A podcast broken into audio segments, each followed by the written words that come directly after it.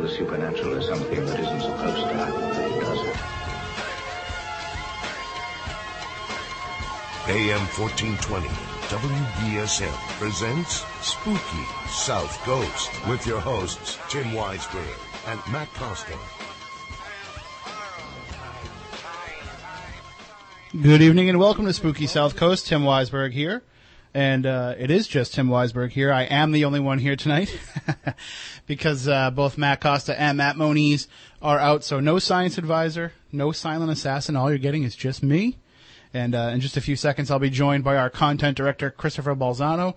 He's going to join me to talk about some things that we have coming up, uh, including our Bridgewater Triangle show, which will be happening on August 27th.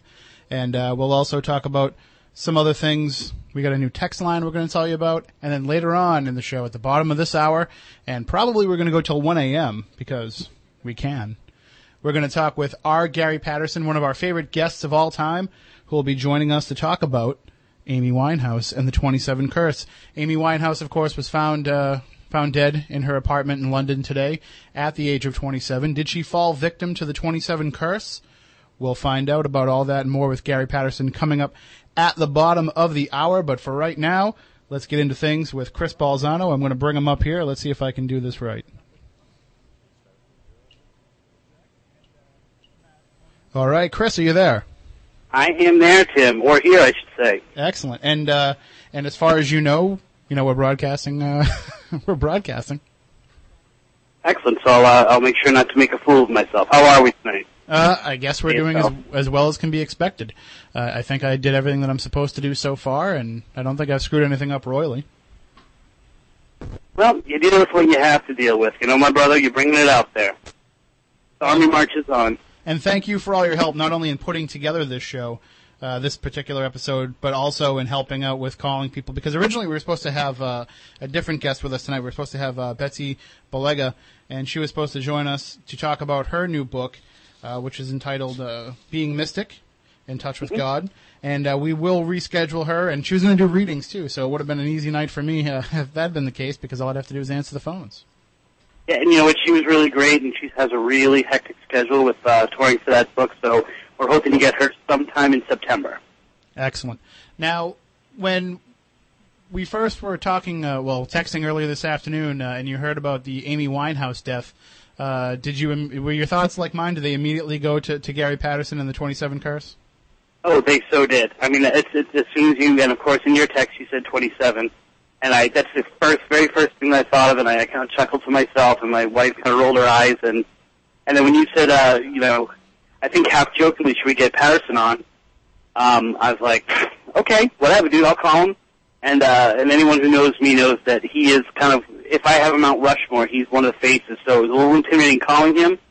He was the most amazing guy, and he said, I've been inundated with calls today and emails. Everyone knows about it. It's kind of this whole 27 thing, which which he actually is the first person to draw those connections. He probably won't say it himself, but he was the first person to draw those connections. Uh, it's become something that even extends beyond him now. So uh, it's going to be an excellent second half of the show. Well, and uh, I have to say, you know, he's he's my favorite guest of all time, uh, present company excluded. But you know, the the chance to be able to talk to him at, at any point is happy. It's been a while since we've had him on, so I'm sorry that it took the death of Amy Winehouse to get him back on the program. Yeah, you know, and and he said, "Oh, yeah, I remember that show," and and uh, and he's going on coast to coast later on tonight, and he and so I was like, "Oh," and he went, "No, that's no, I'll totally do your show." So he is he is hauled up in a hotel room um, in on the east coast of Florida tonight, and uh, he's excited to talk to us tonight, which is which is really cool. Him and I actually talked for probably about an hour and a half today, and uh, and it's like it was amazing for me because he said like, "Wow, I like you." You know, we you and I think alike, and it, it was kind of freaky for me. So I'm I'm still on cloud nine if I get a little rambly. Oh, that that's fine. Now uh, we also want to talk about something that's coming up here on the program. Uh, August 27th, we're going to do our annual Bridgewater Triangle show, and I'm excited because we're taking a different approach with it this year, including making it interactive with our website, SpookySouthCoast.com. Yeah, and you know, it, it, always a moment. it feels as Hang if, on. and we've done. to get involved. My bad. Get engaged. Hang on. Okay, there we go. Put it on manual. I, no, that. Get involved. This is the year we want more people to get involved. Um, you know, we've done uh, five of these shows. They're always the biggest show of the year. Um, they're always something that brings together the community that we have. Uh, we've gotten a lot of listeners because of it, and a lot of people who want to get involved in it. So we decided this year we were going to take it as far as our intellects and our ability to control technology uh, takes us. So, um, uh, you know, do you want me to just get into some of the things that we're doing? Yeah, absolutely. Okay. So if you go to the website now, uh, SpookySouthCoast.com, you'll see we have something up there called the Triangle Project. And that's basically, um, you know, I, I really thought that this being the flagship uh, radio show of all things Bridgewater Triangle, you know, this should this this website should really be the destination for information about it. So when you first click on uh, to the Triangle Project, you're going to find uh, not only all the archived episodes of, of our Bridgewater Triangle shows.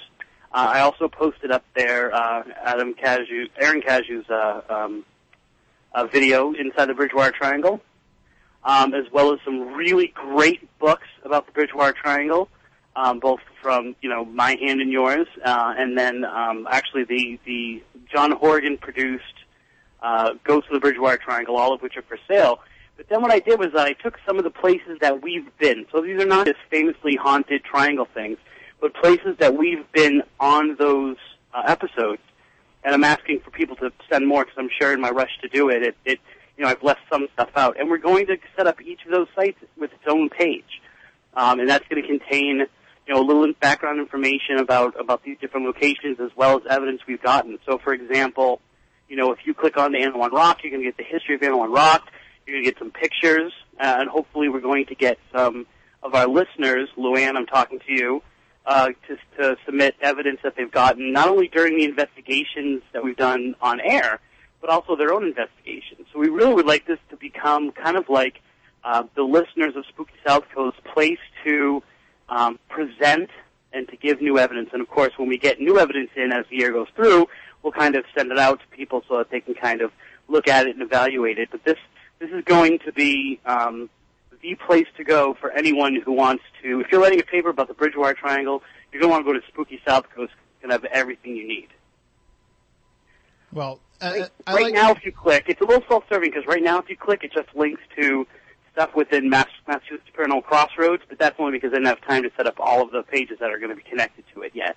I, I like your thinking though. When we were discussing this uh, originally, you you were you know talking about using the technology that we have available to us uh, in as many ways as possible, uh, and that included you know trying to get video out there in the field. I think the par- problem with that is although we have Spooky TV, which of course we're not broadcasting on tonight because. Uh, you know, breaking down the fourth wall here, I had to use my laptop that I usually use for that for the podcast, which I deemed more important tonight. So, uh, but anyway, uh, you know, we, we do have all this technology available to us, although it hasn't quite caught up to our needs for doing this. I think it's entirely plausible that we could set up some kind of account, uh, you know, give out the password maybe to our Spooky TV or maybe set up a separate Spooky TV account, uh, so that people who have the ability to broadcast from their cell phones can do so, uh, because, uh, Android phones and iPhones can, can do that, um, with, with our software, with our Ustream service. Uh, and also, what we could do is we could set up a Twitter account where people could tweet from out in the field wherever they are, uh, you know, at various moments, you know, just say what's going on. You know, of course, they're limited to 140 characters or less, but it, it might be a good interactive way to get the listenership involved and to make it be more of an interactive thing beyond just being able to call into the radio station and have us relay questions to the teams out in the field. Right, and, right, and the other thing we're going to try to do with, with my uh, limited bandwidth here is we're going to try to update those evidence pages as people go. So if uh, if you're out in the field and, and you're uh, at the Sonnet Ledge and you take a picture and you can upload that picture um, the Spooky Crew, um, you know, we'll work to get it up in five minutes so that people can actually go in and see like live updates of what people what people are doing out in the field. We're going to try the best we can, and and, uh, and even if it doesn't succeed, it's still going to be a really cool attempt, and it's going to be really uh, unifying. And that's one of the things that's that's tough doing this every year. We do it annually, and part of the problem with that is you have to try to find a way to make it fresh each year, and to always find a way to. Um, I, I don't want to say make it make it better, but to find a way to make it so that it's more interactive, uh, to make it more interesting for the audience that keeps coming back year after year. Well, you know, I mean, the thing about the Bridgewater Triangle is that, and in looking at the Bridgewater Triangle, is that it has evolved.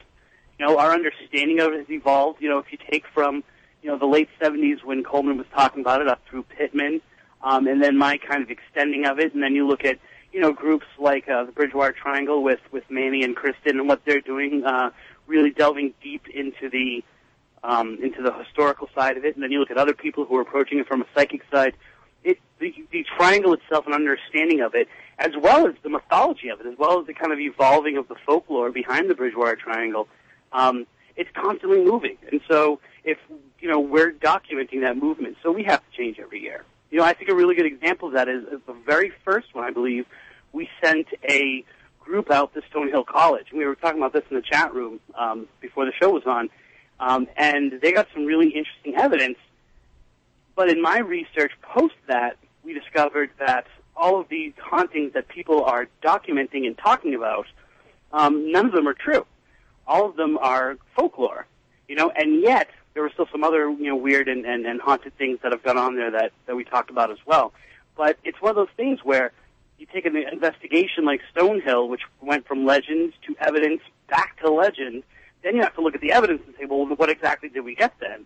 Um, and so it really, you know, t- every year tells kind of a different story. And, and for this year, we've kind of chosen the the um, the, the the category or kind of like the the big title of you know the March of Anawan because it's going to be um, in celebration with the anniversary of that. And so we're really kind of focusing on hopefully the Native American aspects of it, but also um, this traveling and this kind of hauntings moving and evolving and moving from one place to another and and kind of you know the triangle and the idea of the triangle kind of going along with that. Now, you had mentioned before that we do need investigators to get involved with this. Uh, do we have an idea? I know we, we were talking the other day, kind of kicking around the number of, you know, possibly having as many as 20 teams because that many people have come in contact with me over the last year and said that they want to get involved with it.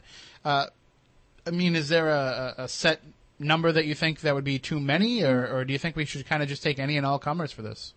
Well, here's what I'm going to say, and, and you know, once again, we have to play around with this technology-wise, but you know, there's no reason why you can't go out next weekend.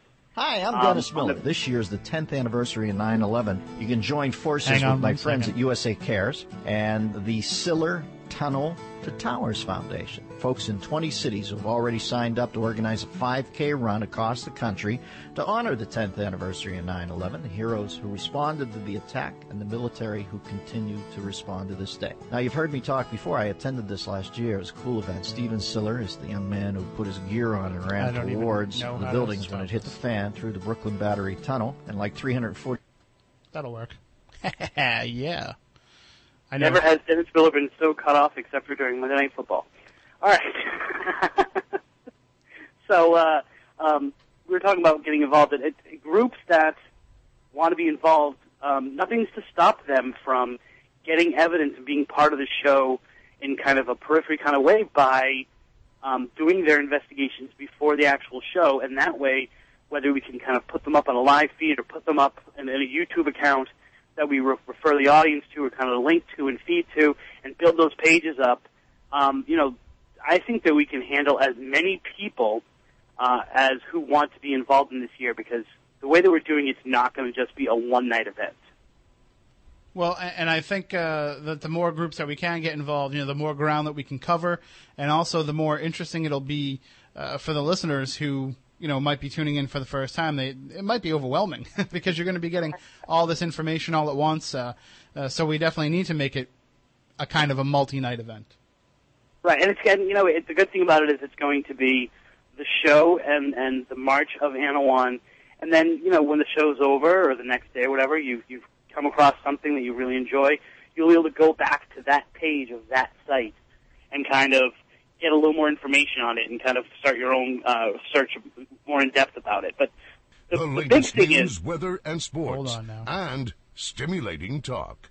AM 1420, WBSM. I have no idea why these keep going off. I thought. I have never had to deal with this kind of unprofessionalism. Hey, I'm not. I'm not. A, I'm a professional host. I'm not a professional engineer here. I, I'm not a board up. Um, but you know, keep in mind that when, when I say we're we're putting the call out there, we are legitimately putting the call out there um, because you know we get approached all year long about people who want to become involved. That we lose track of the people that want to do it.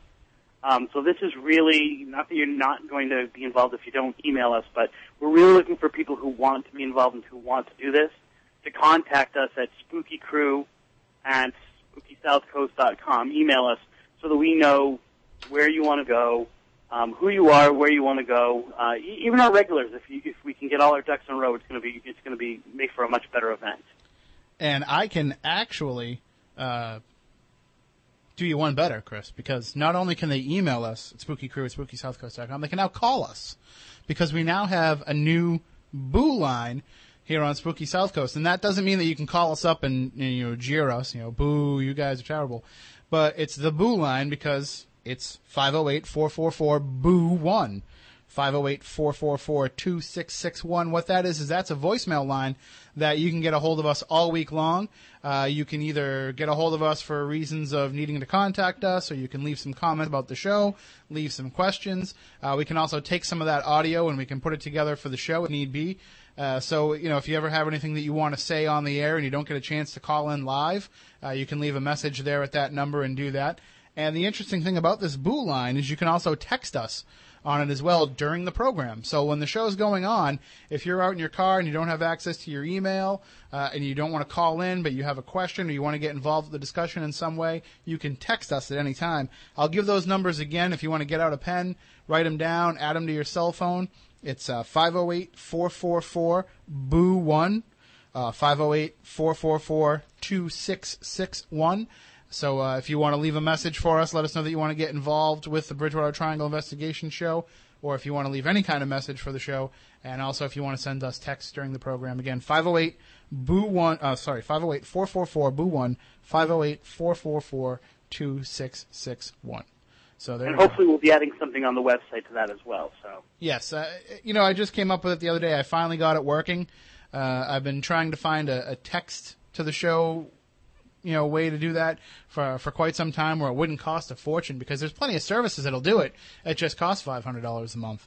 So I was trying to find a way, and uh, this is the way. And it just so happened that in addition to being able to text the program, they could also leave voicemail messages all the time. So it worked out well. I mean, I think that uh, you know we, we've tried this in the past.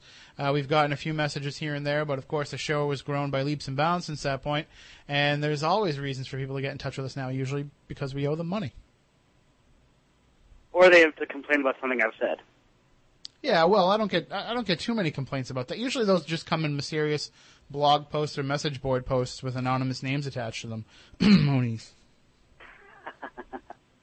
So uh, I, I think that uh, when we do this this year and we try to make it more interactive, I I think what you'll see is maybe you know you'll start to see average people, not paranormal investigators, but just uh, you know common folks trying to get involved, the lay per- lay people in the area uh, wanting to get involved, and you know I, I think they'll probably go to these locations to watch the investigators work, not obviously to contaminate the investigation, stay far enough back, but you know you might start to see it become more of an interactive thing across the audience, and that can only help out because if you can have one night where you're covering all the bases of one particular, you know, paranormal angle, uh, I think it makes it a lot harder for them to hide. If you agree. I yes. Sorry about that. Yeah, but I, I think that you know it's um there are no bystanders in the paranormal these days. You know, everyone seems to have an opinion one way or the other. So to get people actually out there, maybe observing, and to you know kind of foster this understanding, and of course, Spooky South Coast has always linked history and understanding history and understanding where we come from with our paranormal investigations. And so once again, it becomes an opportunity for people to go out there and maybe not only see these sites, but learn a little bit. Because all the investigators we send out there, they know the back and backwards and forwards those those sites. They know the history of them. They know the the legends behind them, but they also know what other people have gotten, uh, other investigators who have gone out. Uh, they know the connections because because we you know they, it usually ends up being very intelligent and very um, experienced people that, that go out and help us with this. And so that can only benefit people who kind of want to be along and enjoy that. Well, I'm excited. I know that there's so many groups that want to take part. I- I'm hoping that as we get closer uh, to the event, the August 27th uh, date, you know, we won't have this hot, hot weather like we've had uh, the past few days. I mean, I know it's, you know, we're approaching, that'll be Labor Day weekend, I think. Uh, so, you know, you, you always have the risk of there being, you know, that tough weather. But I, I don't want to be sending teams out, you know, on a, on a 95 degree night like we've had here the last few nights. You know, and I want to I want to make sure that everyone knows that I will be broadcasting from Florida. So I will not be there this year. This is the first year I'm going to miss, and I'm a little torn up about it. Well, I mean, there's still time if people want to go to SpookySouthCoast.com, click the donate button, and uh, you know send enough money. We could, we could fly you up for the weekend. I'd be more than happy to do it. All right, and we we know we could always put you up on uh, on Moniz's couch. So just bring trash bags to lay on. My PayPal account is Alosa1066. Well, they can just go to the Spooky South Coast one. You know, we'll we'll just surprise you with the ticket. there you go. You know, although you, although you know what, like, you know, there's there we we posted stuff up there about you know resources and stuff like that. Don't just like donate money. Like buy one of those books or buy one of those CDs and or do something like that and, and kind of you know get information as well as send Balzano to mass. There you go. All right, well, we're going to take a break here. Uh, we're going to try and take a break anyway. And during that break, we'll try to get R. Gary Patterson on the line. And when we come back, we'll talk about the 27 curse. Is Amy Winehouse the latest victim? Uh, can we put her in the uh, lofty company of Janis Joplin, Jimi Hendrix, Kurt Cobain, and the rest of the 27 Curse crew. Uh, I don't know about that, but we can talk about all that and more with Gary Patterson coming up in just a few minutes here on Spooky South Coast. All right, welcome back to Spooky South Coast. Tim Weisberg here. Chris Balzano sitting in uh, for all the way from Florida. Uh, he is uh, guest hosting with us tonight because Matt and Matt are not here with us uh, for a variety of reasons that we won't get into on the air. But we do have joining us on the line uh, R. Gary Patterson. He's a native Tennessean with a passion for rock and roll. As a published author, Patterson's works portray many fascinating events that help shape musical history, from Robert Johnson through current groups making a place for themselves among rock and roll standing legends. Gary is the author of The Walrus Was Paul, Hellhounds on Their Trail, and Take a Walk on the Dark Side, Rock and Roll Myths, Legends, and Curses. Gary also gives lectures on college campuses concerning myths and little known legends of popular music. He's also the host of Pop Odyssey Radio online at popodysseyradio.com, and his personal website is www.rgarypatterson.com. And he joins us right now uh, on Spooky South Coast, one of our favorite guests. Good evening, Gary. Thanks for joining us. Done this before, I believe. Yes, we have uh, on, on a few occasions, and uh, it's still one of our most downloaded shows, one of our most listened to and most commented on shows. People just love talking about this stuff. well, I enjoy it myself. It's it's a good topic. It's interesting. I will say that. Well, it seems that the you know we're, we're brought together here today under uh, under not so pleasant circumstances because of the death of Amy Winehouse. And I think anybody that followed her career and knew a little bit about her knew that this was not a surprise. This was kind of something that people saw coming a long time ago. Well, you know, sadly, it's like you're white, you're waiting for a car crash to happen, and you know it's, it's just going to be a matter of time. I think that her parents felt that way, and I mean it's really sad because I mean she was very, very talented, and to die as young as she did with a lot of great promise. I mean, I believe she was the only rock star who was 27 who had ever won five Grammys for an album, you know, like Back to Black.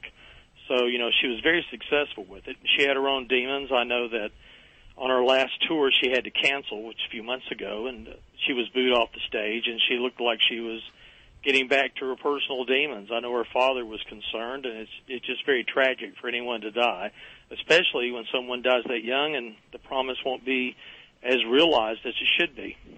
Well, I, I noticed that there was a YouTube video posted up of her joining her goddaughter on stage uh, earlier this Yeah. week, I think. And I mean, she just looks the way that she's always looked. Uh, and I, I thought for a long time that maybe some of that was by design, that some of that was kind of her gimmick. Uh, but the more stories that I heard about her, the more it just seemed like she was destined to, to fall victim to these demons, as you mentioned. Yeah, well, I, I I agree with you. I know that I did a show with E called "Doomed to Die: Thirteen Curses," and one of the thirteen curses has to do with rock stars dying at the age of 27. Imagine that.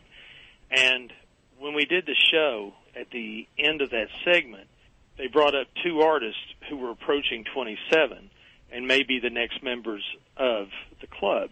And of course, well, one was Britney Spears, but it looks like she's got her act together. And then the second was Amy Winehouse. So, I mean, they had predicted it. I know there was a website that probably very not in good taste had actually had a contest to win a win something if you could predict when Amy Winehouse would die.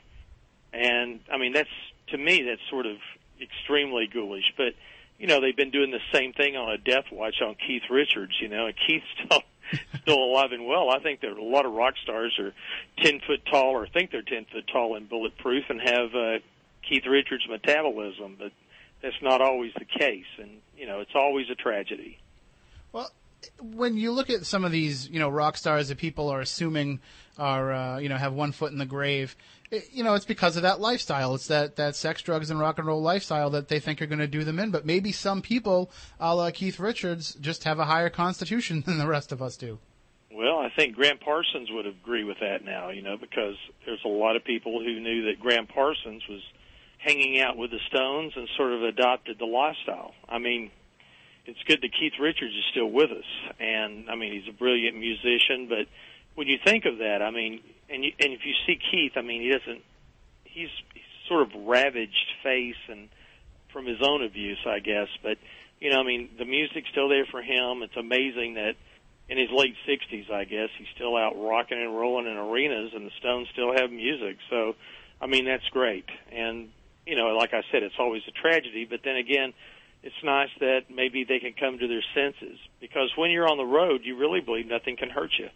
Mm-hmm. And when you're young, I guess that's the one thing. At 27, you're sort of leaving your youth and you're you're crossing over to that one side where you know you're going to have to really make your career by this time because you know the recording industry is not very well.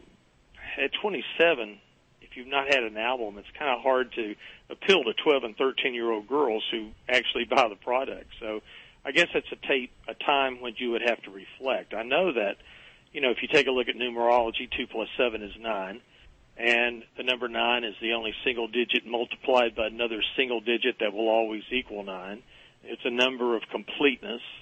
Uh, you know, there's 27 year cycles they talk about in astrology, and that at the end of 27 it's supposed to be the first 27 is supposed to be a great learning stage in your life, or a form of completeness and I remember doing a thing with Coast to Coast with uh, the Doors, and they were talking about uh, reincarnation with the ninth cycle, you know, and all this. So there has to be some spiritual and uh, you know, I guess you would say some occult leanings to it or whatever. But you know, whatever reason it is, you know, 27 is a very unlucky age for rock stars, and and well, unfortunately today we have a new a new member of the club.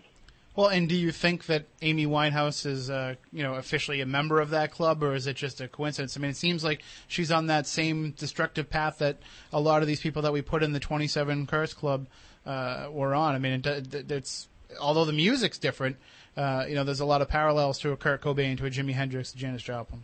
Well, you know, a lot of times I think people say, well, you know, to be mentioned as the club, you would really have to be a major, major artist you know, to somebody who could stand up to Brian Jones or a Kurt Cobain or a Jimi Hendrix or a Joplin or a Jim Morrison, you know, that when they died, they had already been greatly successful. But, you know, not every member of the club died of a drug overdose. You know, uh, some accidental uh, or suicide from depression.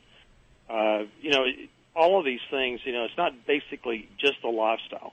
I know that when I wrote Hellhounds on Their Trail, which is the very first mention of the club in literature, I know that I could have said, well, you know, what would be the odds that rock stars would die before the age of 30? So rock stars die before 30 is a great number.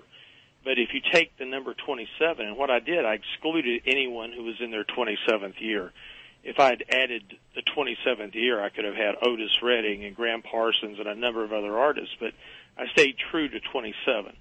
And you know, when I was on Coast, I had with Ian Punnett, a good friend of mine. We got a call from, uh, well, it was a, a person who was working on his PhD in statistics, and he said just for fun that he took all the rock stars' ages when they died, which would start with uh, Ritchie Valens, who was only 17, and he put them in his computer, and it spit out the results as that the number one age for the death of rock stars was 27 and there were 42 rock stars who died at that age. So now we can add 43.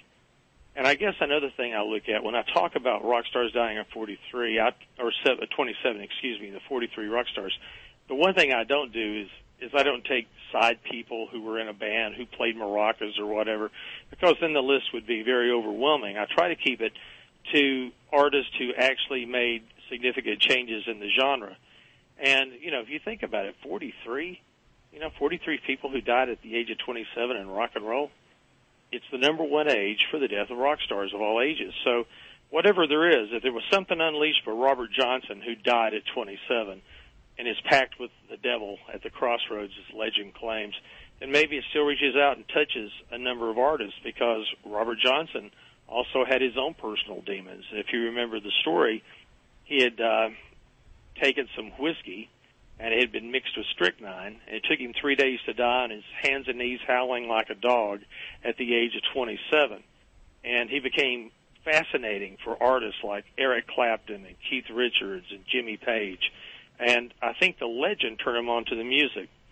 So the one good thing is when you die at 27, you die at your peak. And at 27, you become almost immortal. It's almost like ancient Greek. When a great hero died, he became a, a demigod. Well, we still turn on the radio, you're going to hear Jim Morrison loving her madly. And you're still going to hear all these artists. So they're trapped forever at the age of 27. What, what's especially strange about it, though, is when you look at some of these accomplished musicians and what they were able to do uh, before they turned 27. I mean, I know by the you know, by the time I was 27, I'd started this program, I'd had my son and gotten married and started a writing career, but, mm-hmm. You know, I, I, it pales in comparison to what some of these other people have done. It's almost like everything that they have to give, they give so much and so soon, uh, that maybe it's just all that is sucked out of them by the business, and by the time they're 27, there's nothing left. Well, you know, you may have a point there. I know that just think of the life, the experience they put in 27 years, how they live life. You know, it reminds me, and I know I know that you teach uh, language arts like I do in literature, and it reminds me of the Romantic poets. If you remember, you had uh, well, you had Byron who died at 35, you had Shelley who drowned at 29, and you had Keats who died at 25. And you compare those three writers, the Romantics, with William Wordsworth, who lived to be 80. But at the age of 40, Wordsworth really didn't create one other great poem. So he had 40 years of nothing. It just seems like in the case of Keats, when he found out he was dying, he had one year left because he was a doctor. He had tuberculosis. He he knew that he had one year to write everything he had. When you read "When I Have Fears That I May Cease to Be," you can see it. So he wrote everything out in that one year. He put it all on paper and he wrote the five greatest odes in the history of the English language at the age of 25 because he he knew he was dying. Rock stars who died at the age of 27 have had great accomplishments for whatever guided them, whatever creativity they had that fostered the light that burned. You know, obviously it burned them out, but you know the life that they lived in those 27 years is very significant compared to people who've yet to create a tenth of the work they did in those short years. I do. That's actually points one of the things that I was thinking about as we were talking uh, this afternoon, Gary. Is that you know I wonder if we then take a look at some of the other great music that's been made. How many artists changed dramatically after the age of 27? So they didn't necessarily die, but they became almost mm-hmm. a different person. You know, a lot of people's musical changed. Uh, musical uh, beliefs and kind of their approach switches dramatically. I wonder how many of those we can look back and track it in their 27th well, I think that year. Would they be became interesting. something different. Well, that'd be an interesting thing to consider. I mean, I can think right now that Linda Ronstadt changed completely. Of course, I don't think she was 27 when she made the change. But, you know, there are artists. It, you take something as far as you can take it, and then you set it down. Someone else takes it up, they take it further. And then what you do is you go back and you reconfirm. If you look at the Beatles, for instance, look at the change they did, starting with Revolver you know, Revolver, uh, Sergeant Pepper's, and then they went back again. So, you know, being creative and being able to have the flexibility to make the change. A lot of artists usually stay trapped in the same genre. With you know, it's like Keith Richards said, you know, the songs of the Rolling Stones, man, we made a lot of money off three chords. But you know, it was the hooks and the way it was presented that keeps it going. So there really wasn't a, a great deal of total change. But you're right, there's a lot of artists who made great change and they went on. I mean, didn't Mozart have 27 compositions when he died? Something like that. I mean, always every time I see the number 27, in a piece of literature I hear about it, it just brings it back. But you're right, there were there were changes in artists' life, and it'd be a good study to find out how old they were when those changes came about. It, it, when you look at the list, and, and I pulled up a list here on, online of some of the causes of death, and you mentioned it's not all drug overdoses. Right. Some of them are just really strange. I mean, uh, Les Harvey of Stone the Crows died by electrocution from a live microphone in his wet hands. Yep. Uh, and uh, on on Halloween of 1968, uh, we had Malcolm Hale from Spanky and Our Gang dying from carbon monoxide poisoning from a faulty space heater. Uh, if, if you want to say, you know, okay, you can only do drugs and, and, and drink alcohol for so long before it takes its toll, and 27 might just be a, a coincidental number. That's one thing. But when you look at this, it just it makes me go back to that Robert Johnson curse. Uh, how many different ways, and it's almost like it's they're especially dastardly, especially uh, e- in some ways almost an evil overtone to the way that they die. Would like, or exactly like a fluke. You know, my gosh, who would do this? You know, uh, how would that happen? It's almost like watching the movie Final Destination. Hmm, exactly. yeah. It's going to happen. It's going to happen in a unique way. But you're right. I mean, being electrocuted on stage, things like that. I mean, it wasn't all brought about by excess. Of course, you know what does Blake say? The road to excess leads to the palace of wisdom in some cases, I guess it doesn't catch on to the wisdom, you know, as far as excess goes. And I guess, you know, you may be trapped as a child because if you're a fabulous artist, you're going to be babied all the way up, you know. You're going to be told you're the greatest, you're going to be put out on the road and and you know, playing those performances and riding in small planes and taking buses. I mean, those would really increase the likelihood of an accident as opposed to you know just being a normal lifestyle. So I can understand the argument that you know well it's a coincidence based upon their lifestyle. I can understand that, but if as you look at it, you know you say, my gosh, this is almost out of a Stephen King novel. You know how they died. Is there some possibility, maybe, that uh, as we've talked about this 27 Club and it's, it's become more prominent uh, in our discussion of the history and the myths, myths and curses of rock and roll, that maybe it becomes a self fulfilling prophecy for a lot of these artists as they reach their 27th age? I know a lot of them have uh, a lot of anxiety when they reach 27. I know that John Mayer was interviewed in a BMI Writers magazine, and one of the questions they asked him, they said, "What do you what do you consider your greatest accomplishment?" And he looked and he said, "Well, I made it past 27." So, if you're an artist, I think it weighs on the back of your mind. So my advice is, when you turn 27, stay home, take a year off, stay out of the bathtub with your electric guitar. uh, don't take anything stronger than a Bayer aspirin, and uh, maybe you'll make it to 28 and beat the curse. Are there any other, uh, you know, similar ages where, where this has happened, where we can look at a number of artists? Cause I, I can't think of any, you know, that they kind of, I mean, we know like, uh, around the age of 40, we've lost Elvis, we've lost John Lennon, uh, but I, I don't think there's any other number that stands out in my mind where there's maybe two or three artists who have died at the same time. Yeah, just just a few, but nothing like 27. I mean, at first I thought, well, let's look at 33 because you know three times three would be nine. And Bon Scott was 33, and you can find a few other artists, but you know that would be really coincidental. And you know, I know a lot of people are going to look at this and are going to say, "Wow, this is going to be coincidental." So I'll make a prophecy for you. Uh, I noticed that when Amy died, that it's on the web. They talk about the, the club, Curse of 27, and somebody's going to notice, yeah, but look at her last name, Winehouse. It has nine letters. Okay, and then they're going to say that if you look at her mother's name, her mother's name was Janice, but she spelled it J A N I S. And that's a very unusual spelling because it's the same spelling that Janis Joplin used in her name. And of course, Joplin was a, a troubled individual too, who was much like Amy Winehouse. And then uh, Amy's best friend was in a television show in England called Big Brother. Well, what was Janis Joplin's backing band? Big Brother and the holding company. So do you have all these strange parallels? Is that a coincidence, or is it you know some sort of idea that sort of God has a sense of humor and He wonders if we catch on? But you know the whole thing is it's just really strange and. And I know that when I do Coast to Coast with George Noory, we talk about the word coincidence. Well, maybe the best definition of a coincidence is an explanation waiting to happen. Yeah. Well, I, I think that uh, when you look at all these varieties of factors, I mean, if you're Amy Winehouse, you, you've got to kind of smack yourself in the face as you get closer to 27 and say, I can't live my life this way. I, I can't. There are all these maybe coincidences, but maybe signs. You know, maybe uh, I should really get myself. In, and it seemed like every attempt that she made to do that, you know, we always heard that she was going to rehab and she was going to clean herself up, and it never seemed to take. You would think with that staring you in the face, unless you wanted it to happen, you'd fight it with uh, tooth and nail. Well, you know what you just said was interesting because you said if you wanted it to happen, it's almost like a suicidal lifestyle.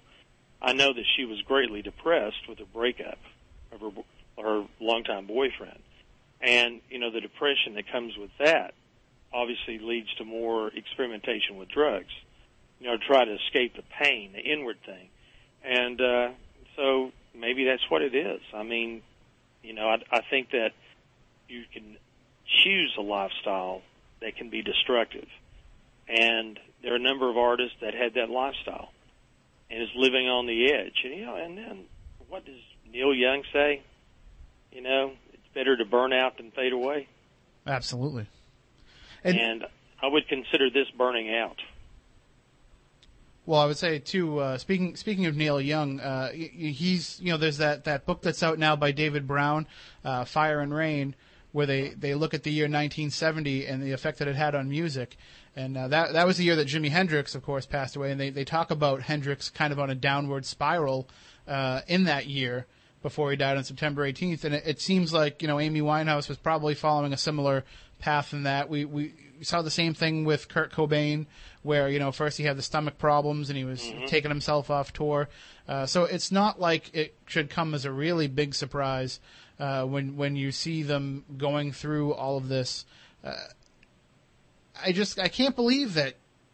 Although you know managers, handlers, all the people that are there making their living off this person as an artist, you know they, they want them to keep going. They want everything to stay status quo.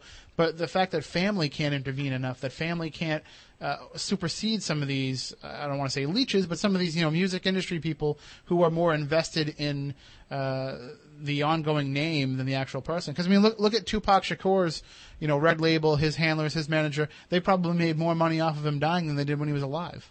Well, it's like Jimi Hendrix said. Uh, it's funny how people love the dead. Once you're dead, you're made for life. Well, who's made for life?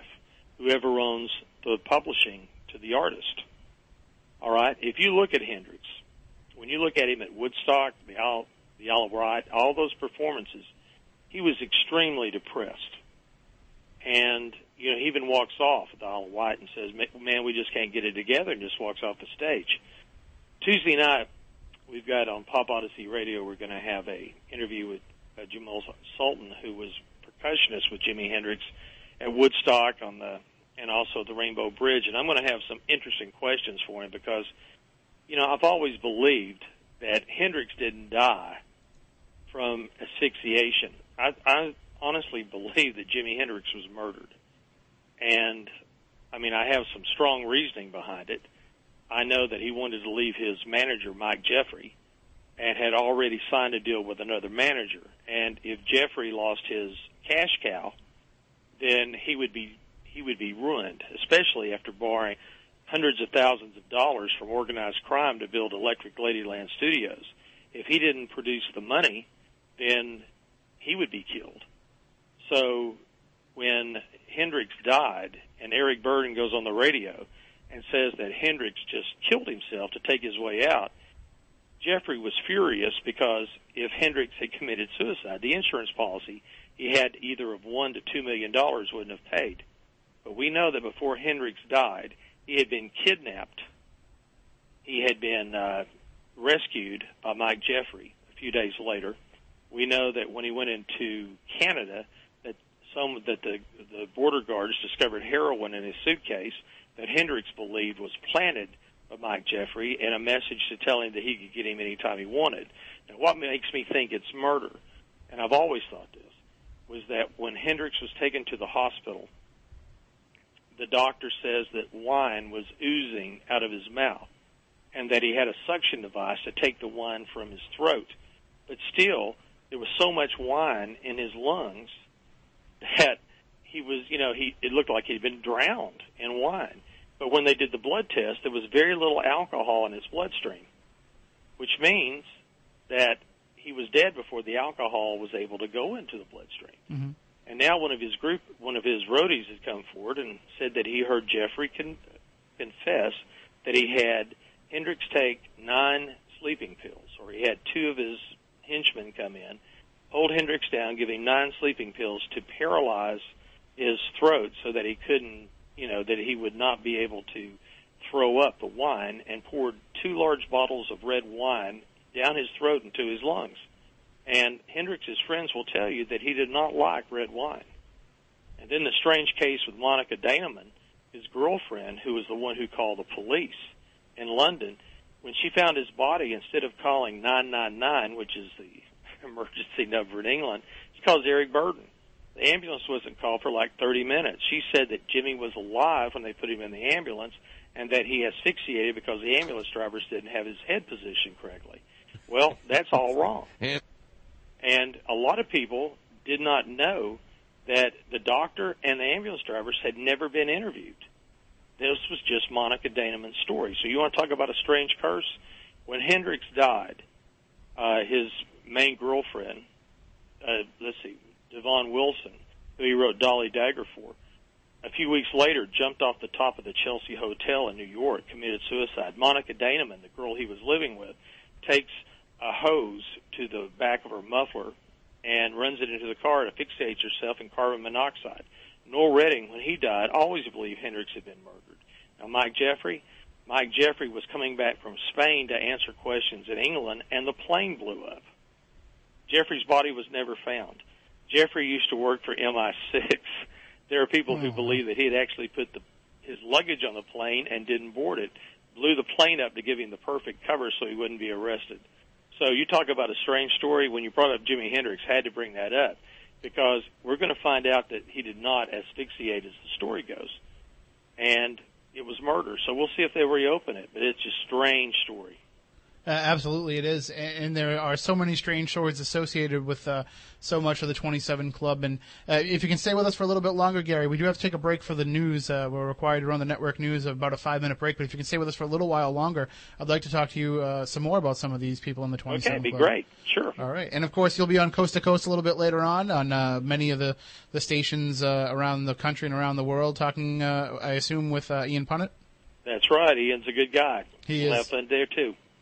All right, so uh, we'll take a break for the news. Uh, when we come back, we'll talk more with Gary Patterson. We'll have Chris Balzano with us uh, for some more questions. We'll also have the phone lines open 508 996 0500, 1 877 996 1420. You can also email us spookycrew at spookysouthcoast.com. And if you want to text in a question, you can do so at 508 444 2661. So a lot of different numbers to remember. I, f- I feel almost like George Noory having to announce all these different phone numbers here. But uh, there are all those ways to get a hold of us, and, and we'll continue the discussion coming up. So, uh, again, if you have any questions, 508 996 0500, 1 877 996 1420, or you can text them in at 508 444 2661. We'll take a break for the news. When we come back, we'll talk more about the 27 Club, the death of Amy Winehouse. Uh, again, she was found today in her London apartment, dead at the age of 27. She's now part of the infamous Forever 27 Club. And uh, we'll talk more about that with our guest, R. Gary Patterson, coming up in just a few minutes. Everything is as it was. That's right, boys. Spooky South Coast is back. I hate this. I like to torture him.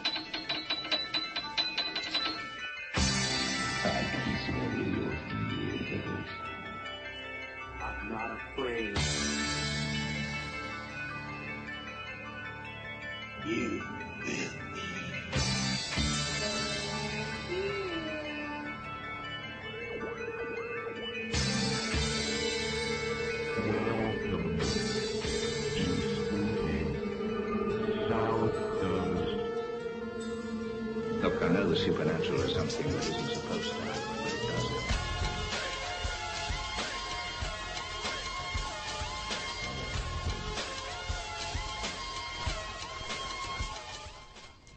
All right, welcome back. Hour number two of Spooky South Coast. Tim Weisberg here, along with, well, Chris Balzano, our content director, is here with me because uh, both Matt Costa and Matt Moniz are not here. Chris, you're still with us? Oh, hang on. How about now, Chris? Oh yeah. Okay. And our special guest tonight is R. Gary Patterson. Uh, you know him from his works, uh, such as The Walrus Was Paul, Hellhounds on Their Trail, Take a Walk on the Dark Side, Rock and Roll Myths, Legends, and Curses. Uh, we're talking tonight about the 27 Club. Amy Winehouse, unfortunately, is the latest member. Uh, Gary, I wanted to talk to you a little bit about Pop Odyssey Radio, because that's something that you started since the last time we had you on your program. Uh, how's that going? Oh, it's going well. Have a great, uh, have a great time. If you'd like to listen in, it's on every Tuesday and Thursday night. And on the Eastern Time Zone, it'll start at, it'll go from 9 p.m. until 11 p.m. And we try to bring on a lot of guests in pop culture, a lot of rock artists. We got Jamil Sultan, who's going to be on Tuesday night, who was with Hendrix. And I'm going to try to get some of the great stories about Jimi Hendrix out on this. And, I mean, he was with him, especially, he was playing in his band. He's, on a number of recordings, and we've had a lot of fun. And we have some of the paranormal too.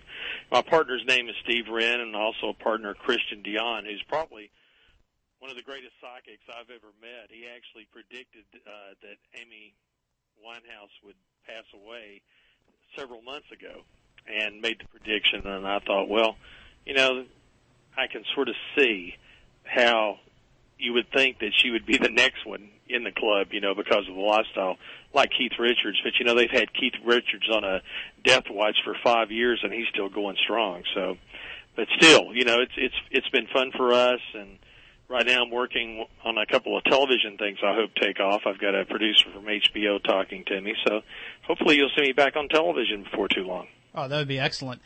Uh, one thing that uh, I was thinking about during the news break is, you know, now that Amy Winehouse has joined this 27 Club, I can't really think of somebody else who we have to be concerned with, who we can consider as on that path. I mean, a lot of the younger artists of today, uh, they seem to more or less have maybe learned the lesson, or maybe it's a different culture and they're not drawn toward uh, a lot of those um, excesses that uh, that others have been caught up in.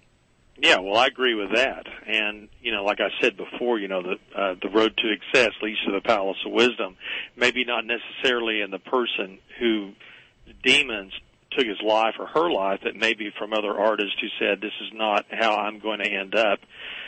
The way I got the title for the club or the 27 Club was when Kurt Cobain died. His mother, in a Time magazine article, said, "Now he's gone and joined that stupid club."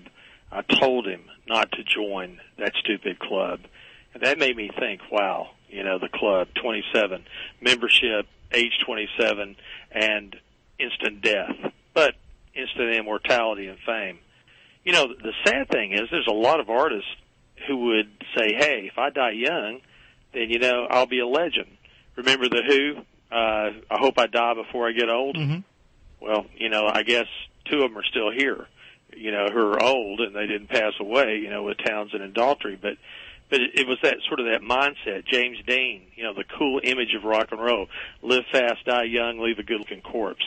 The whole thing. So, you know, I guess it's what you what you want to risk: instant immortality, or an artist who gets so old and outdated they doesn't matter. But you know, when you die young, your music's always going to be going to be going strong. And the main question is, what would he be doing if he had lived?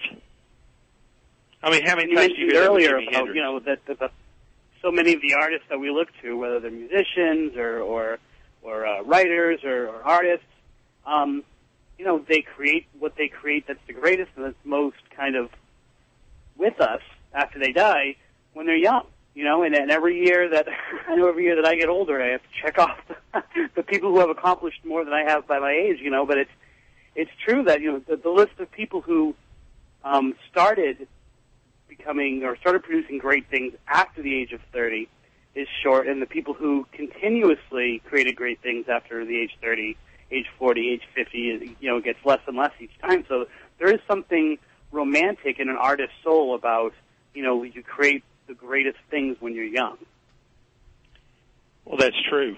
I mean, exactly like we talked about the romantic poets. I mean, it goes into the whole thing with that, you know, to to create your greatest element when you're young. I know Wordsworth said that a poet really couldn't be a great poet if he hadn't done a great work by the age of 21. You know, and so I mean, the idea of, of the power of youth and the power of that expression does play a role in it. You know, I do know that. But you know, we talk about learning. You know, from excess. You got to remember that sometimes your membership in the club doesn't have to come from a drug overdose. It could come from some bizarre accident that we talked about. So, you know, there's no one today that I can look at and say, "Yep, this person's destined for membership." I always had that strange, uncomfortable feeling with Amy Winehouse, though.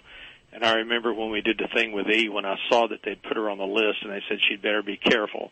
You know, at that point, you know, it was just like watching a car wreck. I always hoped that you know she would have uh, the strength or the or the I don't know I guess the determination to get her career going and beat it, and that's what makes it a tragedy. But you know, personally, I hope there's never another member of the club. You know, and oh, absolutely, you know that's what I hope. Sadly, I know that that's not going to be the case.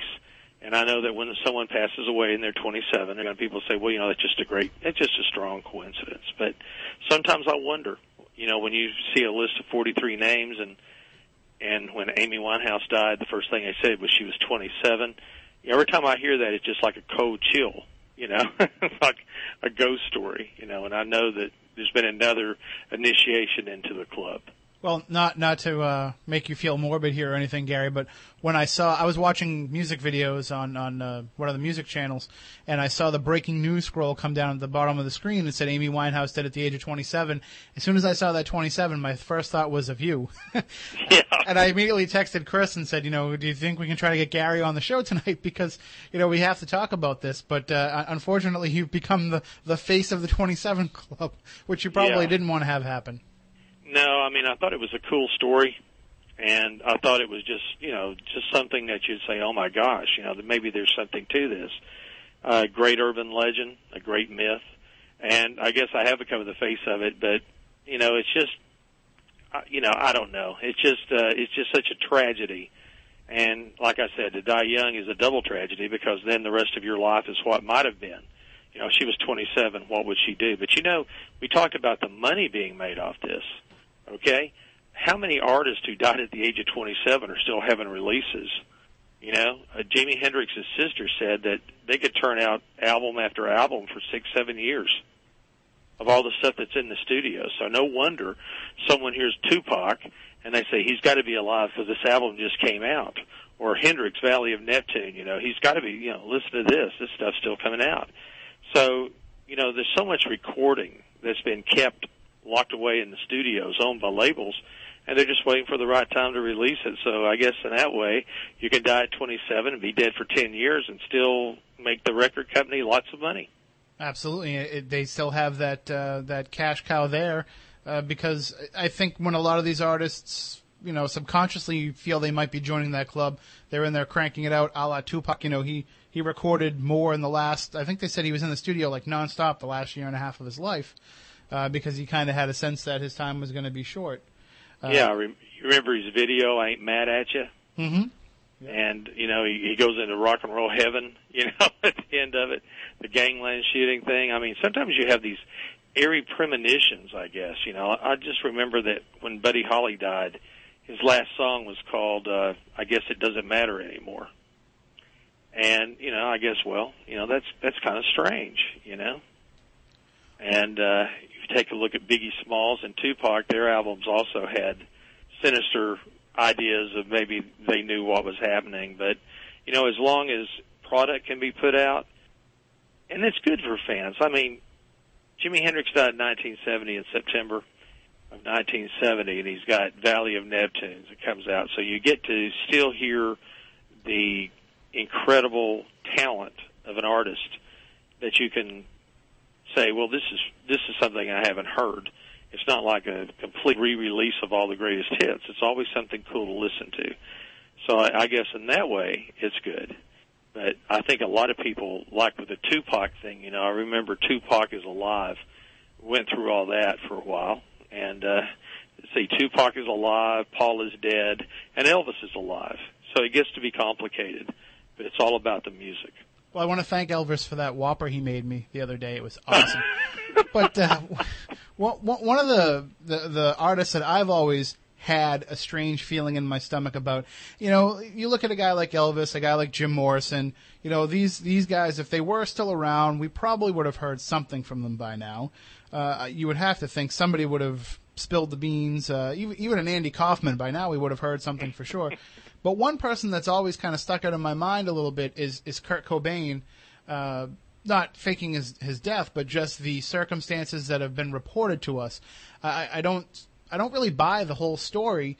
I think there's more to it than that because if you remember, uh, just prior to uh, you know a few months before his suicide, I think it was in September of the year before, uh, he was hospitalized in Rome with stomach pains.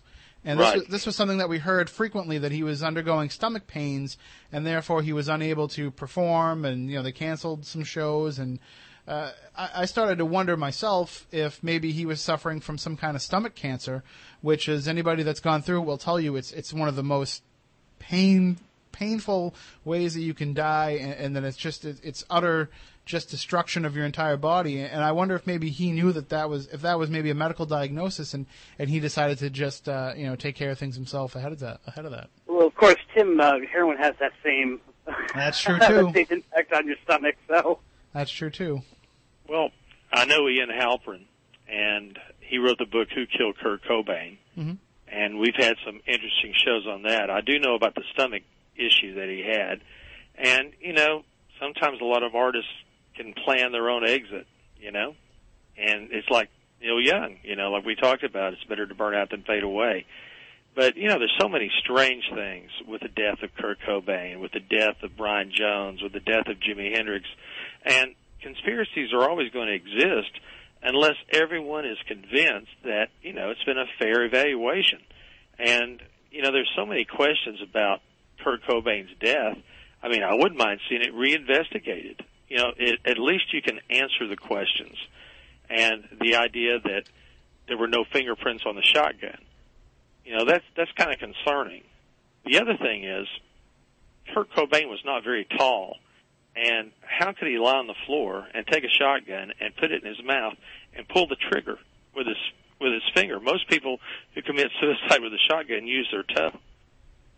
And then the case of his credit card, uh, when his body was found, I think he was in the uh, in the room for like two three days before they found his body, and his credit card had been taken and was used.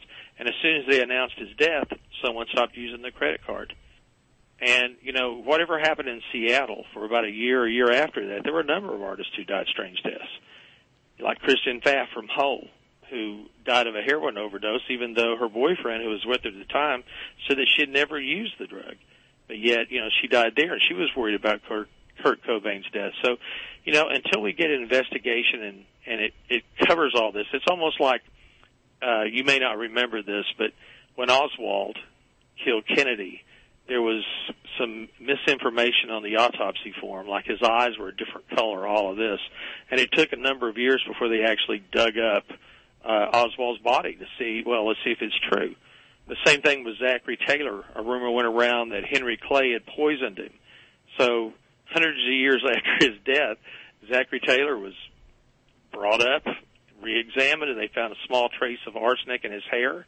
But they said that was probably common from the from the uh, medicines at the time. And now I think they're doing what uh, Clark from Lewis and Clark ex- expedition that he may have been murdered. They did uh, Kingfish's murderer, Carl Weiss, in uh, Louisiana, and now they're digging these people up who've been dead hundred a year, hundred years or more, trying to find out what the truth is. So who knows? Maybe they'll look again at Kurt Cobain and and Brian Jones and Jimi Hendrix and a, a few others to see what the truth is. Well, it's interesting that you, you mentioned uh, Kristen from Hole and, and Kurt Cobain because there is the interesting link between the two of them, that being Courtney Love. And I don't think uh, we're breaking any new ground here to, to say that the finger has been pointed at her numerous times in the past because nobody benefited uh, from Kurt's passing more than Courtney Love and, and her own career did. Well, what you'd have to do is take a look. First of all, there's a lot of people believe that Kurt Cobain wrote the first Hole album, and that you know he he actually provided the music. And uh, see, Billy Corgan did the second one, I believe. And after Kurt's death, it seems like Hole wasn't putting out any oh any outstanding music to make the band a, a great legendary group. And the people who believe that Courtney may have had something to do with it, it always comes to the idea she must have been very lucky because if Kurt Cobain was divorcing her, I mean, on the suicide note, Ian Halpern and some of the experts who've looked at it say that there's actually two sets of handwriting. Well, let's investigate it. Let's find out if there is. But if Kurt Cobain had divorced Courtney, then she'd probably receive a few hundred thousand dollars.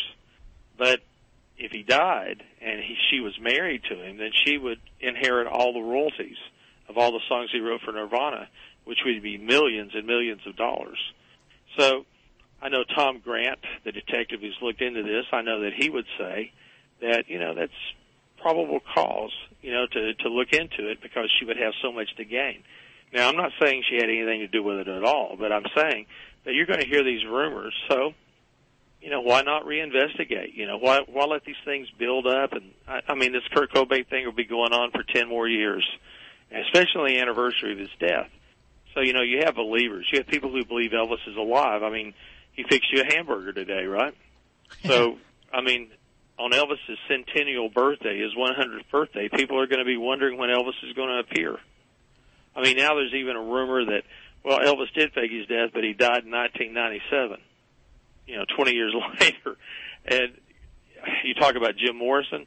Hey, I've had phone calls from Oregon that Jim's living on a ranch up there and he's raising horses, and you can buy videos from Jim Morrison showing how his face morphs back to the original Jim in the in the early 70s, and uh, you can buy it, and then this movie goes in or money goes in to finance a film.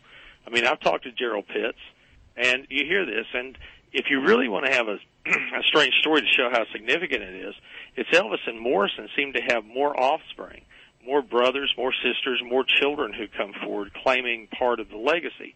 I know at least three people who claim to be the sons of Jim Morrison.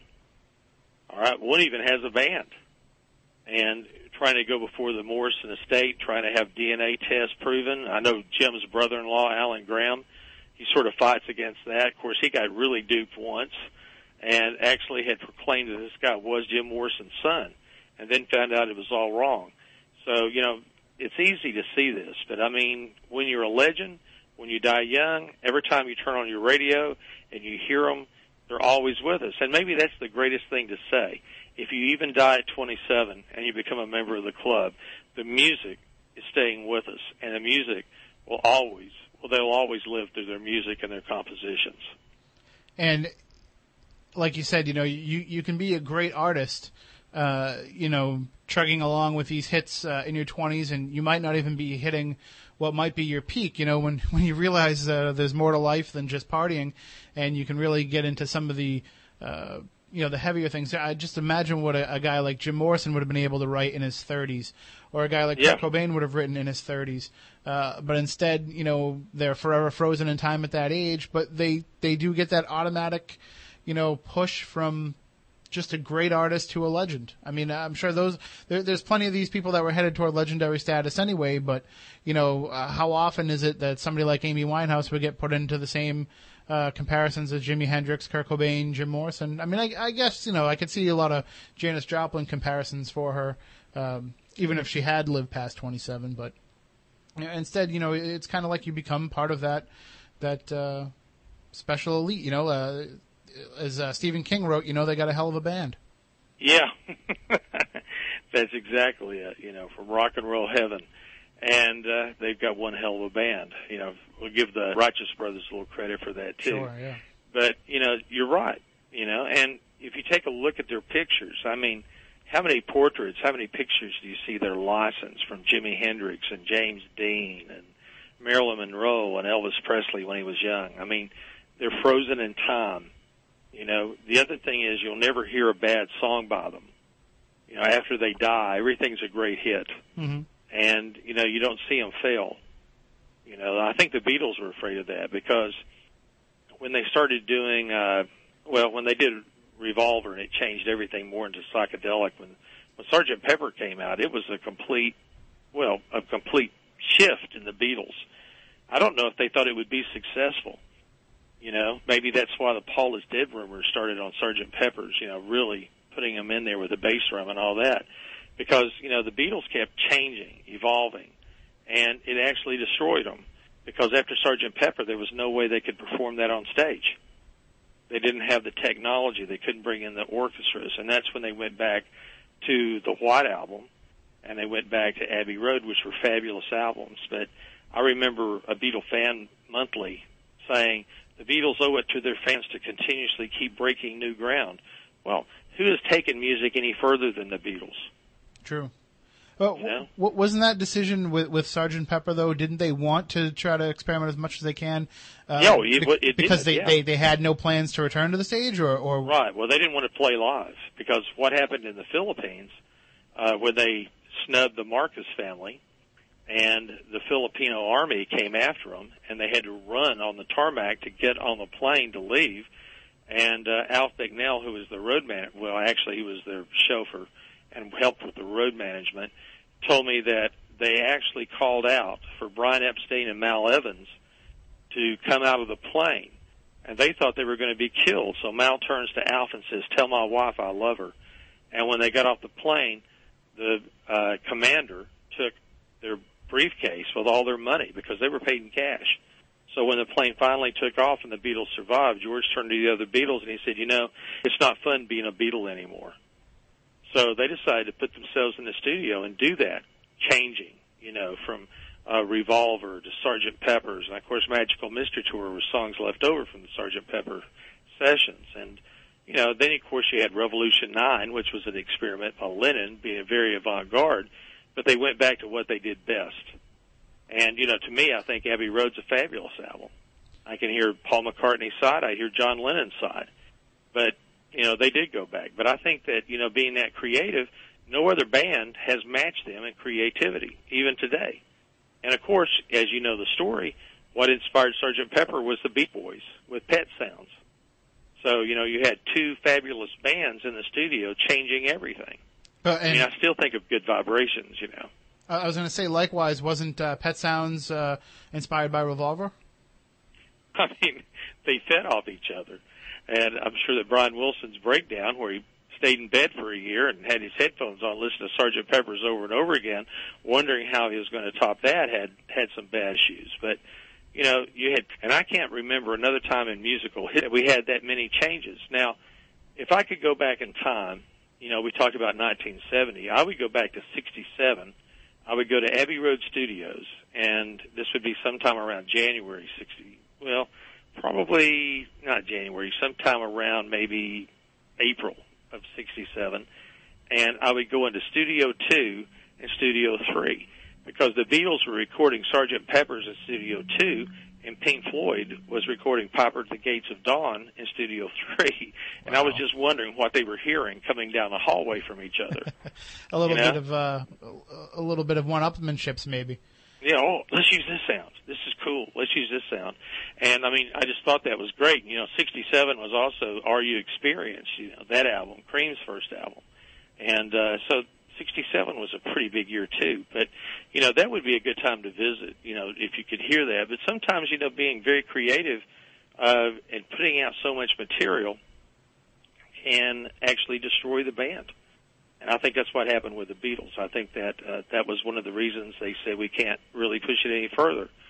And of course, Sergeant Pepper was was the trademark, but also I think Abbey Road was actually the way to go out, even though Let It Be, which had been recorded earlier, was released last. Well, uh, a lot of artists, you know, they say that everybody has one good album in them, and whether or not it comes out, you know, it's not always the case. But uh, Chris, not to disparage one of one of your all-time favorites, but you look at somebody like Alanis Morissette, who came out of the gates with just a phenomenal first album, Right. and was never able to really duplicate the success of that. Uh, I can only imagine what it must be like when you are doing that on a consistent basis, when every album seems to be as heralded as that first one was for her.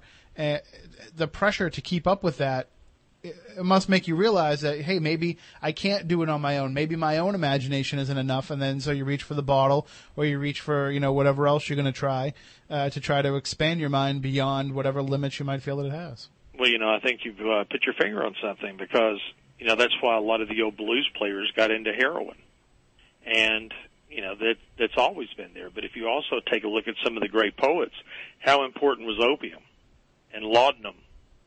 You know, I can think of Coleridge, I can think of Poe, and I know a lot of artists use that to uh, to create some sort of inspiration, as the Beatles would have done with uh, LSD when it first came out. So, you know, sometimes taking, mm, I guess what you'd say, illegal substances, whatever, mm-hmm. to sort of spur your creativity would be something you do because of the pressure that would be involved. And you know, think about the industry today. If you have a great artist who comes out and they put out a first album, they really don't make any money off that first album because it has to pay the advance back to the record company. So the second album is just as important as the first one. And how many bands can you think of that only had one album? You know? I, yeah, I mean, in in some of these cases, you know, a lot of these, um, some of these twenty seven club members, and, and even just some other artists who die of, you know, similar problems at a different age. Uh, some some of them bring those problems with them before they even make it, before they even have that disposable income, or they're surrounded by that culture, or they're surrounded by those you know vultures who are, you know, profiting off them. They're they're they come into this with that addiction because whether it be the way they grew up, a guy like Art Alexakis from Everclear, who uh, you know was a, a terrible drug addict uh, until he cleaned himself up and then became famous later. Uh, right. it, it just seems like they're bringing as many problems into the studio to start off with as they are developing later on. Well, you know, one of the great stories had to do with the recording of uh, Layla, the Derek and Dominos album. I mean, there were stories of drugs in the studio, you know, that uh, at that time Clapton, Duane Allman, some of the other artists were using it. I mean, that's what Bobby Whitlock says. But Tom Dowd said that he didn't remember any drugs being used in the studio. But, you know, you're right that artists sometimes like Elvis, you know, you take pills to put you to sleep, you take pills to wake you up, you take pills to give you energy.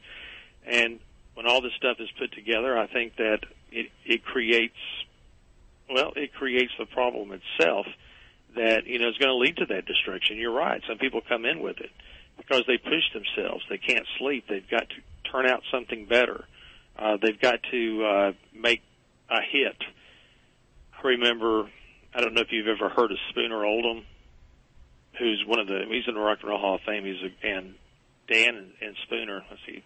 Uh, I just remember that they wrote so many great songs like "Cry Like a Baby" and all the others, and oh, yeah. they they didn't have a title, you know, and they didn't have a song for the box tops, and they went to a, a greasy restaurant and Spooner Oldham laid his head down and said, "Man, I could just cry like a baby." And they said, "Oh, that's the song. That's the song." So they run into the studio and they record it. They start at two o'clock in the morning and they get through with it by the time the box tops come. And you know, here it is. That's just a terrible, you know, idea of staying up all night trying you having to write a, a hit song. Now, how can you stay up all night long? You know, you're going to take speed. You're going to take something to keep you up to make you creative to do it. I think you're right. I think a lot of that actually adds everything to it that can lead to that early death. Well, it's kind of like when I first found out, uh, you know, earlier in my life, my, my dream was to be a performer on, on Saturday Night Live. So I actually had a friend who was friendly with people on the cast and kind of told me some of the ins and outs of mm-hmm. what went on down there. And what I didn't realize, you know, you hear all these stories about the drug use, and and you start to wonder how can all these people have these problems, and then you realize the lifestyle that they have to live with with SNL. You know, they show up for work on on Tuesday, they start writing, and they basically live at 30 Rock until you know the show's over Saturday night, and they're there 24 hours a day working on all this stuff to get it ready. And it must be similar for artists. You know, once they they get ready to go into the studio to put something out, some bands like to write in the studio, some write outside the studio. But however they work, when they start to go through that creative process, you know that they just must be constantly polluting themselves, whether it be for creativity purposes or longevity pur- purposes.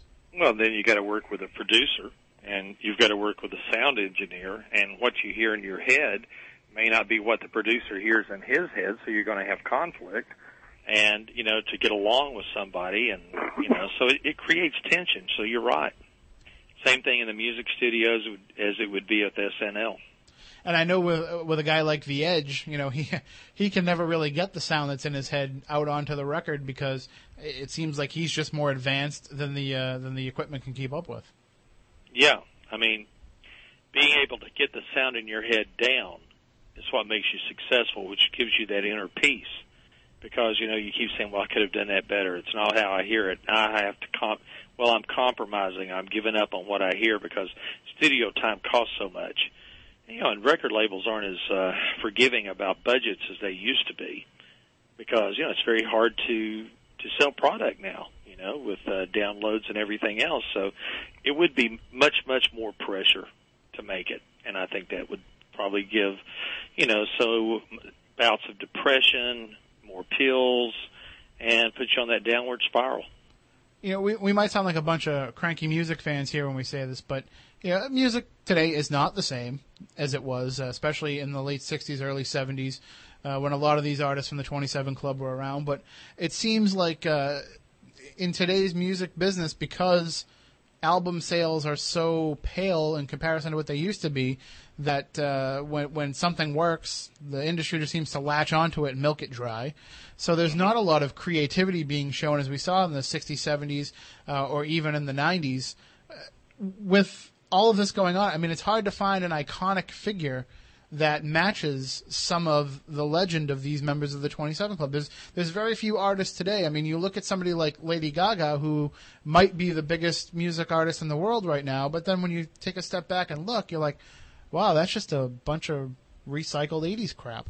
that's, that's interesting because we were talking about this earlier off air. Is that you know that it's something maybe having to do with that uh, that process that these current musicians don't have as many stories and therefore there doesn't seem to be folklore that kind of develops around them or these stories that kind of take on legendary status because it's created a much more of a sterile environment and it's really hard for them to uh for them to or for for us to look at them for that kind of uh uh that kind of folklore and that kind of you know legend status because these stories don't come out as much for and and I don't know whether that's due to every little thing um, being automatically tweeted, so therefore there's nothing that builds, and so these things can't develop. But there doesn't seem to be um, those great kind of stories that go beyond just the 27 Club. You know, things like you know the the, the planes in the graveyards and, and things like that. that the brown M and M's and the brandy glass. We don't even get stories like that anymore. we really don't. Hey, I actually did a little research while you guys were talking. I was listening, and there is a 44th member of the 27 Club which I think might be an intentional uh, tip of the hat to you, uh, Gary, and, and that would be uh, Charlie Pace, the, the uh, bass player and songwriter for the band um, Drive Shaft. okay, right. I didn't even think of that. Wow. well, you know the way my mind works. So I was just kind of checking, and, and the numbers work out that, that he was 27 when he died. So. Well, there you go. With, I get. With the, with the work that they do, you have to imagine that that's probably somewhat intentional because they had to create a, a birthday for him. Sure, yeah, they they probably created it around that. I, I wish I had you all, everybody, that I could play here in the studio. But, but that, you're exactly right, Chris. Though that wall is broken down, so we can't build up these mythological stories uh, about these artists. And, and, just for the record, Gary, the brown M and M's that was Van Halen, right? Oh, I knew that. Yeah. Okay, I, I because you always hear the different stories, but I I remember and when Paul McCartney plays, you can't have any leather furniture. Well, backstage. that's yeah. I'm not surprised with that, knowing knowing his uh, his. Uh, vegetarian, vegan, whatever he is. Mm-hmm. But uh, uh, I, I just remember like hearing so many different bands attributed to the brown M and M's that finally it wasn't until I read the actual contract rider. Yeah. on the Smoking Gun site, and, and that must be great for you to go through and read some of that stuff. I mean, oh, it's funny. It's good. Of course, Van Halen just put the brown M and M's just to make sure to see if they'd actually read the contract. Sure, yeah. And, I think the best band at it, though, going today is the Foo Fighters. Every one oh. of theirs is like a work of art.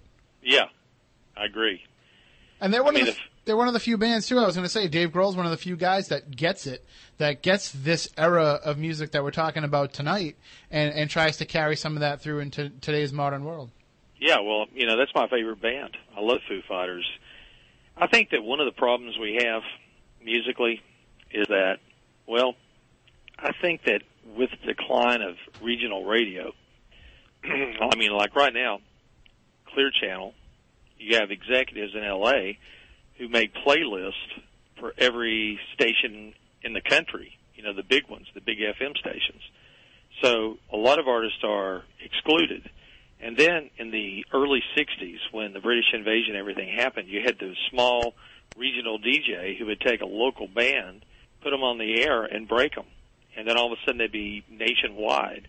And you'd bring this sound, you know, that was in San Francisco to Atlanta, Georgia, or sound in uh, Muscle Shoals, Alabama, and make it worldwide. Because you had these kids who were great session players who played with Wilson Pickett and Aretha Franklin and the others, and they introduced it. I think today that may have something to do with it because it just seems like if a label now has an artist who's a 13 year old girl singer, every every label wants a 13 year old girl singer. Mm-hmm.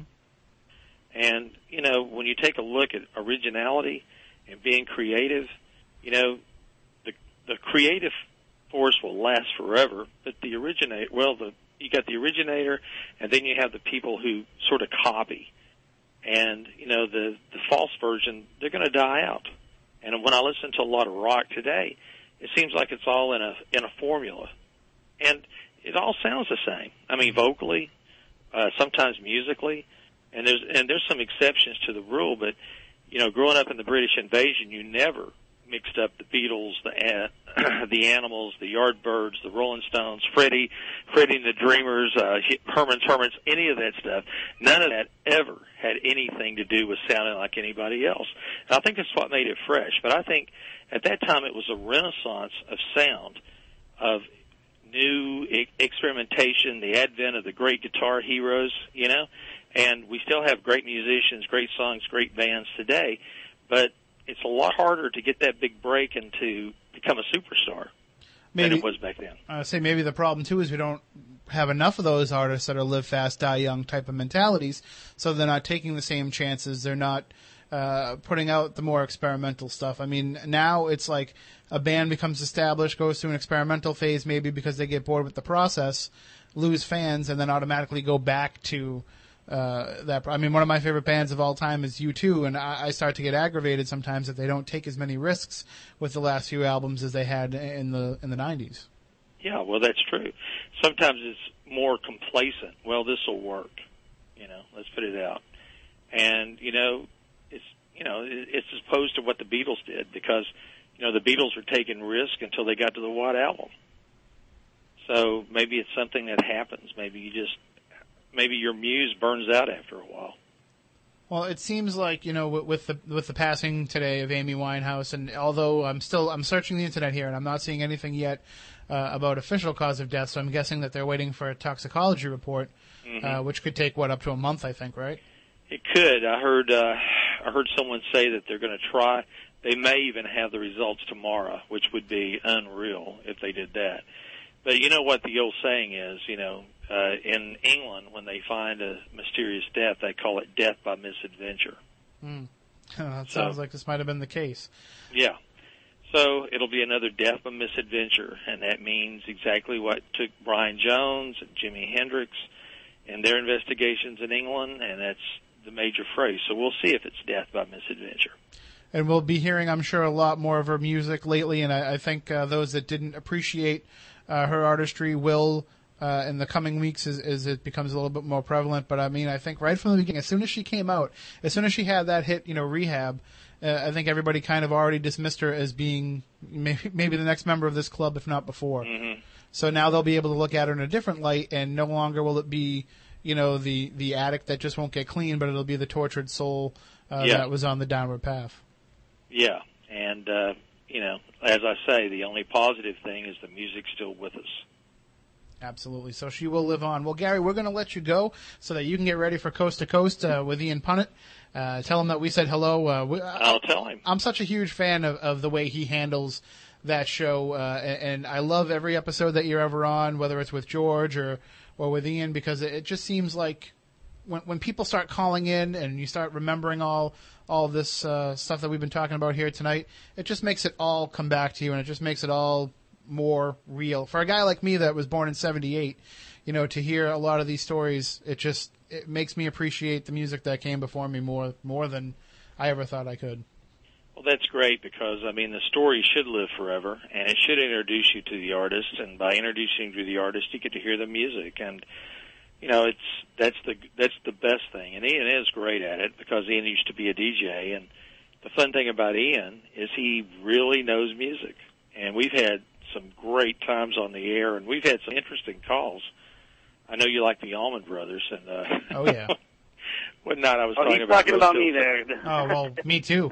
Oh yeah, I love the Allmans. And but one night we were talking about Rose Hill Cemetery and get this call from a guy named Forrest, and he was really upset about this book on the Allman Brothers that had been written that was unauthorized. And I said, look, 99% of all books in rock and roll are unauthorized because, I mean, I don't know if you've ever worked with an artist wanting to do a book on his life, but they sort of sugarcoat everything.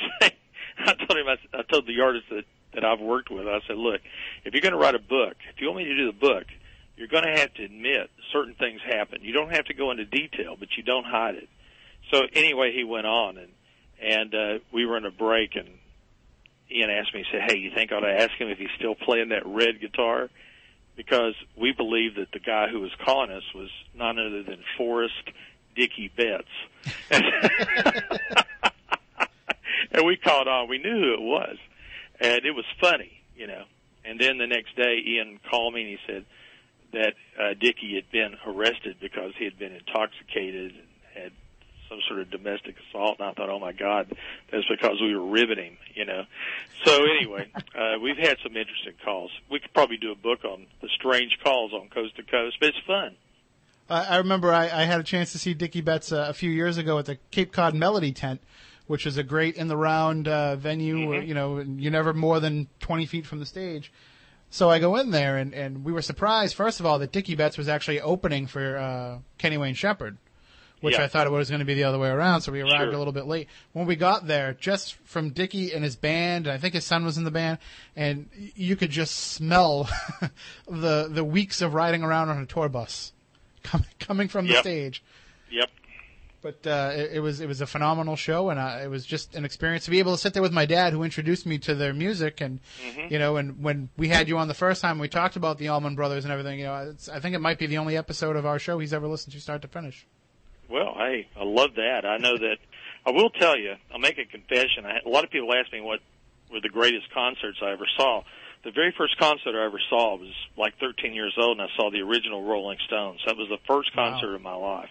So I, I think I spent it wisely on that one. Uh, the second concert I saw was uh, Sam the Sham and the Pharaohs, Keith, the Royal Guardsmen, and Sam the Sham. Wait, oh, Tommy James and the Shondells. So I sort of took a step backwards into pop rock. But one of the greatest concerts ever, besides seeing Pink Floyd, was the Allman Brothers, and uh, you're going to love the year because it was uh, the sea. It was two or three days before Duane Allman's uh, overdose on opium. Wow. So it was at, at Tennessee Tech where I went to school, and it was the original Allman Brothers. I mean, it was Berry Oakley, Duane Allman. Uh, the live at the Fillmore album was just due to be released. They mentioned they had a live album, and I mean, they played for three straight hours, and it was the hottest ticket in Tennessee is to get in there and see the Allman Brothers. But I've never heard a show that was as powerful or as fabulously put together with great guitar playing as that. And that's when that lives in my memory because I'll never forget that concert. Well, as, as great as that concert must have been, I, I can only imagine what it must be like to see the Royal Guardsmen. What do they just play Snoopy songs for 45 minutes? Well, you'd think so. Uh, they didn't even have the backup, you know. They just had the original Snoopy versus the Red Baron. But actually, what I thought was funny, they played cover songs. I remember they did Friday on My Mind and Give Me Some Lovin'. Oh wow. and you know, so they did songs that were real popular. But you know, the funny thing was they were really good. Hmm. And the worst song they played during the concert was Snoopy versus the Red Baron. Everything else, you know, give me some love and sounded just like you know Stevie Winwood. And I was thinking, wow, these guys are good. So I guess it's a way, you know, that you get typecast because after they did that, their next song was, uh, you know, what was it? The Return of the Red Baron. The red, yeah, the return then of the Christmas red Baron, bells, yeah. The Christmas bells, all that. And so they got sort of typecast into it, but you know they weren't bad. I know that the first guy we saw was Keith, and he had one song called 98.6. But it's a I great song. that. Yeah, that was his only song, I guess. And then Sam the Sham and the Pharaohs were were pretty strong, but of course the headliners was Tommy James and the Shondells with I think We're Alone Now and Mirage and Hanky Panky and all of those. But that was a pretty good concert. But I guess you know at my age I was probably 14, so I was there with a Well, lot I- of other 14 year olds. That was my I new share kids my on the Allman block Brothers, stage. uh, my greatest Allman Brothers memory for you guys, really quickly too. Then, which be, I saw them nine straight years. I missed a decade, but I saw them nine straight years every summer. And one of the ones, I think maybe the fourth or fifth one in, um, Dickey Betts wasn't currently on tour. He was replaced by Zakk Wylde because he was at that Oh, time wow. on the run from the law for domestic abuse, and there was a warrant for his arrest, and so he kind of disappeared, and Zakk Wylde played. So I actually did see the Allman Brothers once with with uh, Ozzy Osbourne's guitarist instead of Right. uh, Dickey Betts, and it was actually amazing. Huh, wow. Wow. That's that's not only is that incredible, but it's incredible looking at Dickey Betts to think that there's a woman that he could beat up. I mean, he's a skinny, scrawny dude. Yeah, Bonnie Bramlett told me that uh she was singing backup with him one time, and she reached over and grabbed him from behind and lifted him up off the ground, and he got furious. And uh, she said, "I didn't know he had that much of a temper. You know, I guess he does, but you know, wow." I saw the Allman Brothers another time, uh, and they BJ, they opened for B.J. Thomas. Really, That's strange concert. that yeah. definitely is. Oh man, uh, B.J. Thomas. I mean, uh, I, I'm I'm a big hooked on a feeling fan, but I I, I can't imagine that I'd I'd be sticking around uh, after the Allman Brothers to to wait well, for to that's hear true. that. The place emptied out very quickly. At least maybe if it was the Blue Swede version, you know, and I got the Ooga Chuckas in there too. yeah, maybe that was it. But you know, that was that was a, a decade of what defined Southern rock, which inspired, of course, Lynyrd Skynyrd and the Outlaws and Molly Hatchet and some of the others. I will tell you quickly before we get off. One other thing I'm doing, I'm working in royalty tracking with John Hitchborn, and we're finding artists who've not been paid what they should have been paid for their hits. So if you know anyone who is an artist from the 60s, 70s, even current, uh, they need to get in touch with us and we'll get their money. Uh, we just represented a member of the association and John found him $40,000 in about three weeks. That's not bad. Another great couple of couple of hits from them too. Uh, well, if anything comes through for uh, Tim Weisberg, the flute player, you could just send it to me. I mean, I know it's the same name, but you know, it's, uh, it's I'm sure there's a check out there for seventy five cents for uh, twin sons of a different mother or something for him. It could be And something be- like that that. Just make sure you have a contract with your name on it. Is it as in the band and not just hired. The the best thing he ever did was putting out that album Tip of the Weisberg because that gets me a lot of play. I got to say. Yeah, okay. All right, Gary. It's been great talking to you. Uh, and people can go to your website, rgarypatterson.com, as well as uh, popodysseyradio.com, and they can switch over to Coast to Coast coming up in just a few minutes and hear you with Ian Punnett. Thanks so much for joining us and talking about the 27 Club, and hopefully it won't be so long before we have you back again. Hey guys, I had a great time. Thanks for having me. All right. Thank you. Have a good night. All right, you too. Bye bye. And uh, Chris, thank you for joining us. Uh, what's on tap for next week? Uh, we have the writer. Um, his name is uh, escaping me right now. I probably should have looked it up knowing this was coming. But he wrote the book, the help me out with this, Tim.